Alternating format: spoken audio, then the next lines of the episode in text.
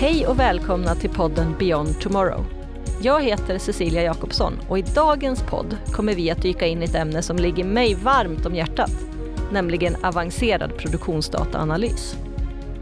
Idag kommer vi att fokusera på de stora penseldragen kring vad avancerad dataanalys egentligen är och hur man kan nyttja det i sin produktion. Och vilka förutsättningar som krävs. I kommande avsnitt djupdyker vi i några specifika applikationer.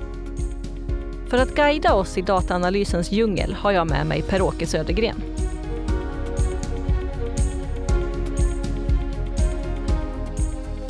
Per-Åke, välkommen till podden. Tack, tack. Kul att vara här. Du jobbar ju som konsult idag, där ditt huvudområde är produktionsdataanalys och datainsamling. Hur kommer det sig att du har valt det och varför brinner du så mycket för just mer avancerad dataanalys? Eh, det där är ju egentligen eh, min bakgrund. Eh, jag tycker det här är fortfarande det är den perfekta kombinationen av teknik och process. Jag har ju ganska många års erfarenhet av processteknik sedan tidigare. Jag har 30 plus år inom process. En hel del av det som processingenjör och de saker runt omkring det. Det som väl har fått mig att brinna för det här är att tillgängligheten är bättre nu och det är mer lättanvända, användarvänliga verktyg för att för att kunna utvinna det, det riktigt sanna värdet ur sina historiska datanummer. Det är ju så, ja, alla har vi väl jobbat med stora Excel-blad och sånt här, men eh, det här är lite nästa steg. Det är det som har gjort att det, det känns lättare och ja, därför är det roligt att hålla på med det. Sen är det ju helt enkelt, jag tycker, eftersom jag är processmänniska i grunden, så det är alltid kul med process i alla former. Och sen att kunna fördjupa sig lite mer i de här problemen med i dagens läge förhållandevis enkla medel. Och så gör man ju det tillsammans med de som eh, med de ute on-site som eh, jobbar med sin process och har detaljkunskapen om det hela. Ja, men jag, jag, förstår vad du menar. Även jag har en bakgrund inom process, dock inte 30 år plus utan betydligt mycket kortare. Så jag hoppas att få massa spännande insikter från dig i dagens avsnitt. Men för att sätta kartan lite grann för de som kanske inte jobbar med processdata och produktionsdataanalys till vardags. Vad, vad menar vi när vi pratar avancerad dataanalys? Det är ju ett väldigt vitt begrepp, men alltså det, det är många delområden kan man väl säga. För avancerad dataanalys som vi benämner det, är ju, i det här fallet så ska vi egentligen sätta fingret mer på två stycken av mindre personliga favoriter. Eh, vi pratar mycket om prediktivt underhåll, eller machine learning-delen av det hela. Och sen har vi ju mina nya favoriter, den multivariata dataanalysen. Det är ju det som vi egentligen kommer att belysa mest nu. Men du menar att egentligen om man pratar avancerad dataanalys i ett större kontext så, så finns det ännu mer eh, tekniker och applikationer och, och metoder? Oh ja, oh ja, det finns det. Det här är ju egentligen det stora begreppet. Alla, alla pratar om AI idag, machine learning och sånt där. Så det här är ju, det är ju i sig det stora, det stora bilden av, eh, av dataanalys. Och varför är det just de här två områdena som, som ligger dig varmt om hjärtat som, som du fokuserar på? Då? Ja, det är ju så här, det, det jag lite skämtsamt säga kanske att eh, människan är lat av naturen, men vi ska ta de lägst hängande frukterna först. Alltså det är ju det, det som ger bäst payback eller lättast payback på saker och ting. Väldigt ofta så är det som så här att uh, vi utgår från att data finns. Uh, det finns det ju oftast. Det är jättemånga av våra kunder som har egentligen samlat på sig genom åren en väldig massa historikdata. Många sitter på historians idag. Uh, och där har det ju funnits, alltså det finns ju, du har ju facit där många gånger om. Idag finns även uh, applikationerna, som sagt, ja, de är mer lättillgängliga. Uh, och ja, applikationskunskapen, den, den sitter vi på då till stor del. Och processkunskapen, visst jag har en del erfarenhet av det som processingenjör och sånt, men den huvuddelen av själva processkunskapen och detaljkunskapen, den sitter jag kunderna på. Så det är ju, ja, det är samarbeten vi ska ha till här. Så det, det är det som är det intressanta. Det är det liksom som verkligen för det framåt i stora steg. Om jag förstår dig rätt så, så, menar du också att de här prediktivt underhåll och, och multivariat analys, det är de två områden som lite grann ligger närmast i hands och det är därför du har fastnat för dem? Ja, precis så. Det är exakt.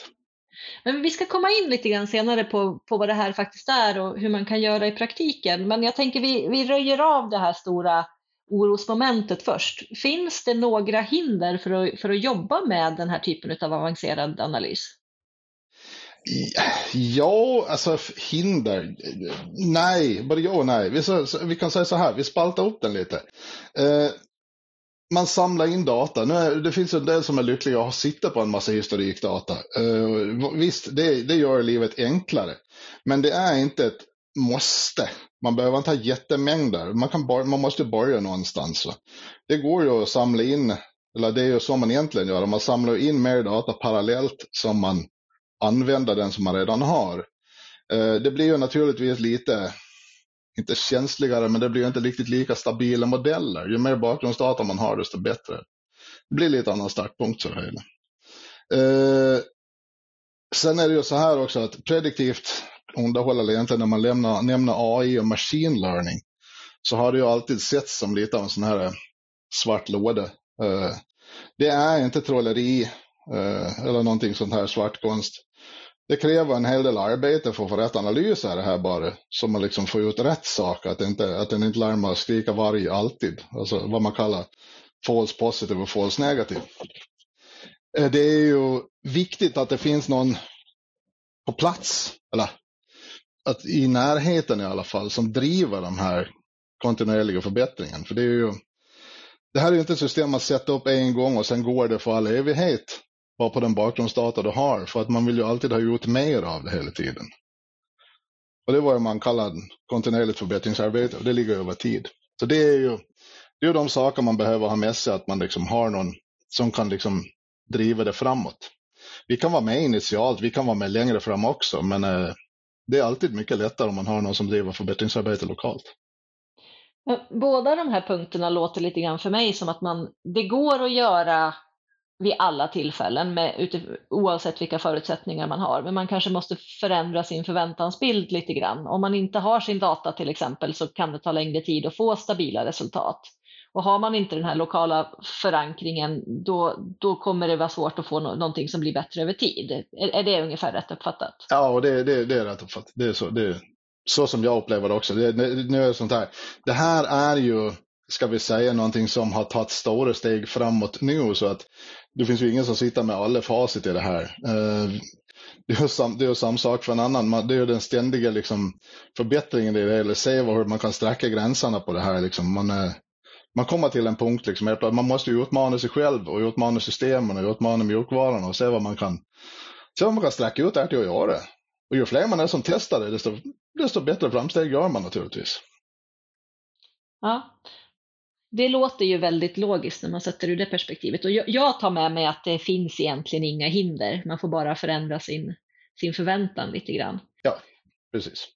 Men du, när du är ute, för du är ju ute och möter många företag i Sverige idag som jobbar med digitalisering och dataanalys. När, när du möter de här personerna ute i industrin, vad är det för problemställningar som du vanligtvis stöter på? Vad är det man vill lösa med de här eh, avancerade metoderna? Det är ju så, alltså alla vill ju ha en kostnadseffektivisering. Alltså man vill lägga pengar och arbetstid och sånt på det som ger bäst värde tillbaka. Uh, kan man optimera saker och ting så skall man ju optimera det. Vad det gäller det, både, både liksom det rent ekonomiska och tillgängligheten som ju också slår på ekonomin ganska hårt det man ju ser idag där man vill försöka krama ut så mycket som möjligt, eller så, också bra kvalitet som möjligt, till så bra pris som möjligt. Så dataanalysen i det här, det är ju en god hjälp för att man har ju någonstans eh, i det som man liksom har gjort tidigare varit i det läget som helt plötsligt blev bra. Och det intressanta är ju att försöka ta reda på hur kom vi dit den gången och kan vi göra det igen och kan vi ligga där hela tiden så finns det en ganska stor penning på sig i slutändan på det här. Jag kommer ju själv från, från läkemedelssidan. Begreppet golden batch låter som någonting som, som man är och jagar efter. Ja, precis. Eh, det är att, ta det bästa man kan göra och sen göra det hela tiden. Det är, natur, det är naturligtvis drömmen i det hela. Och det är ju alltså, det är egentligen hur man, det, det här är konsten hur man tar sig dit igen. Hur man kan eh, på ett enkelt sätt visualisera var är vi nu och vart vill vi? åt vilket håll är vi på väg? det är det som, eh, det är det som man fastnar mycket i den här eh, multivariata dataanalysen till exempel. Mm. Men, men båda applikationerna och, och egentligen all den dataanalys som, som vi möter, eller som du möter i, i Industri-Sverige syftar till någon form av ökad effektivisering, ökad optimering, kostnadseffektivisering låter det som ändå. Ja, absolut. Det är absolut så. Och, och det är naturligtvis, en stor utmaning för många, men om man är lite så här, kommer från utvecklingssidan och, och, vill göra nya saker, då, kan man använda det här någonstans till att inte bara optimera befintligt, utan kan man hitta på något nytt? Ja, då, absolut kan du det. Eh, det, alltså det, här, det här är en stor Eh, eh, jag har testat, fått se potentialen i det här vad det gäller till exempel receptutveckling. Alltså man, eh, man vill modellera och se liksom, är det möjligt att nå till det här? Om man, om man liksom samkör i det här fallet då processdata med, med kvalitetsdata för att se liksom vad var det som gjorde att vi kom till den här punkten kvalitetsmässigt. Så att produktutvecklingen, eller mest inom receptur då så att säga kan man säga, och ta sig dit. Det, där har jag sett jättestora förmåner med de här. Det är ju jätteintressant, för det känns inte kanske som standardapplikationen för, eh, för de här mjukvarorna, åtminstone inte enligt enligt den kunskap jag har kring dem. Nej, det är lite av en added bonus kan man väl säga. Det, det är lite grann det här hur, hur man eh, sträcker lite, tänjer lite på gränserna vad man kan göra med, vad man kan göra med applikationer och sånt. Men det, det, nej, det, det, det är väldigt fascinerande. Egentligen den huvuddelen som man var ute efter då, som i det här fallet är så man kan optimera ett recept, det var ju att man ville förklara var befinner vi oss någonstans på den här piltavlan som då får symbolisera processen. Är vi till höger, till vänster, uppåt eller neråt? Och om man, då, om man då ser det här som en dimension, man ser det som x-dimension, så lägger man till en y-dimension som är kvalitetsdata, samkör dem så man får en riktigt massiv modell i jättemånga eh, eh, dimensioner. Och samkör man det då, det funkar jättebra. Sen får ut och förutspå liksom lite sån här eh, prediction. Det är inte bara på, som gäller på liksom att förutse haverier och galenskaper, utan även liksom vad, vad kan det tänkas bli för kvalitet utifrån det här vi kör nu? Och det är där man kommer till modelleringsdelen i det hela, där man kan simulera, om jag vill nå det här receptet, vad krävs av min anläggning då? Är det möjligt att göra? Mm. Men det där låter ju lite halvavancerat i mina öron. Räcker det med att ta sin data och slänga in det i applikationen och sen får man svaret? Ja, jo, både ja och nej. Alltså det, det, det här är ju så att man, man måste för det första, det är alltid i alla de här lägena så måste man ju ha representativ bakgrundsdata. Det är ju det som är, eh, det är, ju det som är liksom vitsen i det hela. Eh, man vill ju ha bort så mycket brus som möjligt för att all form av, all form av processer och sådana här saker, de, det, det, rör sig ett visst, det finns ett visst brus in i dem. Eh, hur man plockar fram representativ bakgrundsdata för att få en så bred modell som möjligt som, som fångar upp alla alternativ och liksom hur den inte liksom ska avvika på alldeles för många sätt. Det finns analysverktyg i de här verktygen som liksom säger att det här petar iväg i det här fallet men inte i de här tio. Så liksom, är det, vill du ha med det här? Så det här är ju liksom hur man skapar sitt representativa datasätt. Det är ett ganska stort arbete. Uh, inte alltid dock, jag kan säga. Ibland har man, har man gjort den här liksom, eh, bakgrunds, bakgrundsjobbet då, liksom att ta fram att det här är representativ data, då är det mindre filtrering i slutändan. Men visst, för att skapa modellen är en hel del pyssel, men det är, inte, det är ingenting oöverstigligt absolut. Men det är ju här det behövs processkunskapen och de här människorna som sitter ute på företaget som kan avgöra om det här är, är det här rimligt? Alltså man måste någonstans ha in det här mänskliga filtret. Alltså vi får inte glömma bort människan i det här, för vi måste ju ha någon som hjälper tekniken att fatta rätt beslut i början så att den kan lära sig rätt saker. Det är ju det. Och det är ju där liksom, om man kombinerar den här mänskliga kunskapen och erfarenheten med modern teknik så finns det jättestora pengar i det hela. Men eh, du började med att säga både ja och nej till att, att mata in det i applikationen. Jag, jag hör nog ganska mycket nej ändå. Du, du trycker ändå på, på människor och processkunskap. Det låter som att det fortfarande är centralt trots den nya tekniken. Det är det absolut, det är det. Eh, och lär sig använda en applikation, visst, det är en utbildning du behöver för att, för att lära sig använda en applikation. Och själva inhämtningen av bakgrundsdata när man väl har valt ut sin sak, det följer en manual, liksom, det är inte jättesvårt. Eh, det, där är liksom den, vikten ligger så att säga på hur man eh, den här erfarenheten liksom för att få ut det riktiga sanna värdet ur det. Du kan få ut en del svar. Du får en del svar direkt så att säga. Men sen är bara frågan, är de rätt? Är de inte? Så där, människan ska, vi ska inte glömma bort människan. Det är en viktig bit i det här. Eh, nu har vi pratat ganska generellt hittills och det är ju också syftet med, med dagens avsnitt. Vi kommer ju prata mer detaljer i kommande avsnitt. Men skulle du säga i grova drag, skiljer det sig någonting mellan, mellan områdena prediktivt underhåll och, och multivariat analys eller kan man hantera dem precis likadant? Ja, och det, det, ja i detaljer, ja det skiljer sig en del. Eh, vi kan säga så här, inom eh, process och maskinkännedomen för prediktivt, eh, där, där är det nog egentligen nästan viktigare ändå. Eh, inom den här eh, själva multivariabla dataanalysen, där är själva kombinationerna och de här eh, emellan de olika parametrarna in Eh, är så pass komplexa så att där måste man i vissa tillfällen lita på maskinen och sen göra lite simuleringar på det och se om det stämmer. Så där, jag skulle säga att det, det är nog viktigare, ännu viktigare än en process, eller maskinkännedomen så att säga, för den, för den delen för prediktivt underhåll. Ja. Spännande. Jag hade ju kanske förväntat mig tvärsom, men det är klart, blir det väldigt många variabler så kanske man kommer till ett läge där man inte riktigt greppar det, hur mycket processkännedom man än, man än har. Ja, och det här, då kommer vi in i det här som, eh, som man fick lära sig på den här, när jag, när jag fick gå grundkursen på det hela, liksom när man är, när han som äh, lärde ut det, det var en av de absolut grymmaste matematiker jag träffade, och han sa liksom, ja men kan ni med en ekvation beskriva den här linjen? Ja, det, det kan vi göra, det är inte svårt. Kan ni, kan ni beskriva en tredimensionell modell? Ja, det, där är vi med. Ja, det, det är nog lugnt. Okej, okay, men kan ni då ta de här, om ni har 50 stycken parametrar ni ska ha ihop till en modell, då får ni 50 dimensioner. Kan ni beskriva den rent matematiskt? Nja, där, där gick liksom gränsen lite grann. Så att det är det man pratar om, liksom, man får ju så många dimensioner som man har aktiva parametrar i det hela. Så, att säga. så det, den blir väldigt svår att greppa den där. Erfarenheten säger en hel del, va? eftersom processen är lite av ett, nu är jag tillbaka till processnörderiet, det blir lite som ett levande väsen.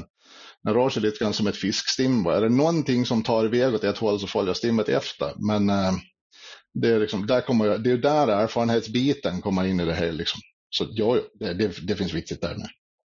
Och då, då handlar det kanske mer om att eh, förstå vart fiskstimmet kan, kan landa än att förstå de enskilda fiskarna om jag ska fortsätta på din analogi. Precis, exakt. Det är så. Men du, när du kommer ut och jobbar med det här idag, för det är ju en stor del i din, i din vardag, hur, för nu har vi pratat jättemycket om processkunskap och jag menar du kan ju inte varenda process som, som du jobbar med i detalj. Hur samarbetar du med, med dina kunder och med företag i, i Sverige idag kring den här typen av verktyg? Ja, alltså jag har ju den här grund, alltså nu ska, nu ska, nu ska jag kanske sticka ut haken lite genom att säga att eh, kan man process så kan man process. Det är lite av grundtanken i det hela. Jag är ju uppfödd med den kontinuerliga processen eh, och det finns ju samma tankegångar i det mesta. Eh, så lite grann har jag ju som bas, men det som är det viktiga är att jag bidrar med applikationskunskapen i det hela. Då. Sen får kunden stå för den här specifika processkunskapen. Och det där det är, liksom, det, det är här vi då skapar magi i det samarbetet. Så det, det, är där det blir verkligen, det är där det blir någonting stort. För att det, det är liksom, vi sitter inne med varsin del av det hela. Sammanför man de här två då blir det riktigt bra grejer. Och sen lät det på dig tidigare som att eh, det är också viktigt att den som har processkunskapen också tar ett, ett ägandeskap för nästa steg och vidareutvecklingen och fortsatt användning av de här metoderna. Stämmer det? Mm, absolut, absolut är det så. Det är, det är att eh, få, få eldsjälen som kan, eh, alltså någon, någon som brinner lite för det här, eh, att, att fortsätta med det, då finns det ju jättemycket att vinna. Men annars kommer man ju egentligen bara till den punkt där man är när man liksom, när vi har installerat och fått igång en sån här anläggning eller ett sånt system. Och visst, det finns en vinst i det också, så att det liksom, vinsten upphör inte om man inte har någon själv som jobbar hårt med det på plats. Men man får ju ännu mer värde utifrån och Vi ska komma ihåg att man pratar om ganska mycket tid och en del pengar investerat i liksom att dra ett sånt här projekt. Men alltså jämfört med den payback som du får över tid om du liksom har någon som jobbar aktivt med att verkligen krama ut det du kan, den är ju naturligtvis ännu större. Och det där tänker jag att vi ska komma tillbaka till lite grann i kommande avsnitt, exakt vad man kan få för typ av payback på den här typen av applikationer. Men för att sammanfatta dagen då, så data finns hos många företag idag. Man har samlat data sedan, ett bra tag tillbaka, väldigt många. Och det låter också som att det finns väldigt stora vinster att göra. Eh, och du säger också att det är inte så himla svårt såvida man känner sin produktion väl. Den här applikationskunskapen den kan man eh, dels köpa in och dels verkar också vara. Du inledde med att säga att det är lättare idag. Har jag förstått dig rätt då? Mm, ja, ja, absolut. Det, alltså, det, nu tycker jag då som håller på med det, att det finns ju egentligen bara, bara vinster här, både på kort och längre sikt det är ytterst lite risk för förluster i det hela. Uh, så ser det rent ekonomiskt, om du sitter, om man har 100, 100 miljoner i potten och kan göra en ökning eller en förbättring på 2 procent, och det är jättelåga siffror ska jag säga i det hela. Va? 2 procent är inte jättesvårt att krama ut om man får, om man får tekniken på sin sida. Då har du två miljoner extra i handen på ett år. Det är liksom, det är, det är det är ganska enkel matematik. Om man sen kan, sen kan krama ut mer och, det och ta fram nya produkter och recept eh, liksom inom, som fortfarande faller inom ramar för den tidigare, vad man då har liksom i bakgrundsdata. För någon gång har man säkert träffat det här, kan vi komma tillbaka dit igen. Då kan du göra enormt större, mycket större vinster på det ändå. Om du kan öka tillgänglighet så liksom det, det är ju det är fantastiskt, uh, fantastiska sommar rör sig där. Så att om man ska sammanfatta med en enda mening så finns det egentligen ingen anledning att inte satsa på den här typen av produktionsstöd idag. Nej, det tycker jag. Det, det, det, alltså, det, det här är ju det som man pratar om mycket idag, men alltså det är ju eh, jag ska inte säga att det är en viss, att det, att det är en konservativ del, men alltså man kommer inte, man är fortfarande, det går så fort på den här, den här fronten så att eh, det, det är liksom svårt att hänga med till vad, vad det dyker upp i applikationsväg och sånt här. Så att, eh, har man väl kommit in i det det, det, nej, nej, det, det finns inget tvivel i det heller. Det låter lite grann som att det, det, är bara att börja, även om jag misstänker att det bara inte är så bara för väldigt många. Nej, nej, nej, absolut. det är så. Man ska komma iväg bara, det är liksom, kämpa på. Ja. Men det, med det tänker jag att vi avrundar idag. Stort tack Per-Åke för att du kom hit till podden vid det här avsnittet och delade med dig av dina erfarenheter. Tack det var kul. Det, det är alltid roligt sånt här. Jag ser fram emot att få höra mer i kommande avsnitt. Tack också till er alla lyssnare. Om ni vill höra mer om hur du kan komma vidare i hanteringen av din produktionsdata, läsa mer om oss eller komma i kontakt med fler experter inom området, då kan du besöka oss på webben, www.plantvision.se. Jag hoppas att ni, precis som jag, har fått lite insikter från det här avsnittet och ser fram emot kommande fördjupningar. Stort tack för att ni lyssnade.